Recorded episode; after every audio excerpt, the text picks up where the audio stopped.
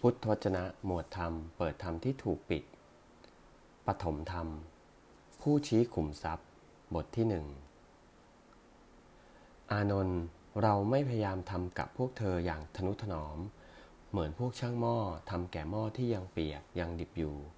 อานนท์เราจักขนาบแล้วขนาบอีกไม่มีหยุด อานนท์เราจักชี้โทษแล้วชี้โทษอีกไม่มีหยุด ผู้ใดมีมรรคผลเป็นแก่นสาร ผู้นั้นจักทนอยู่ได้ คนเราควรมองผู้มีปัญญาใด ๆ ที่คอยชี้โทษ คอยกล่าวคำขนาบอยู่เสมอไปว่า คนนั้นแหละ คือผู้ชี้ขุมทรัพย์ละ ควรครบบัณฑิตที่เป็นเช่นนั้น เมื่อครบบัณฑิตที่เป็นเช่นนั้นอยู่ ย่อมมีแต่ดีท่าเดียวไม่มีเลวเลย เอวัง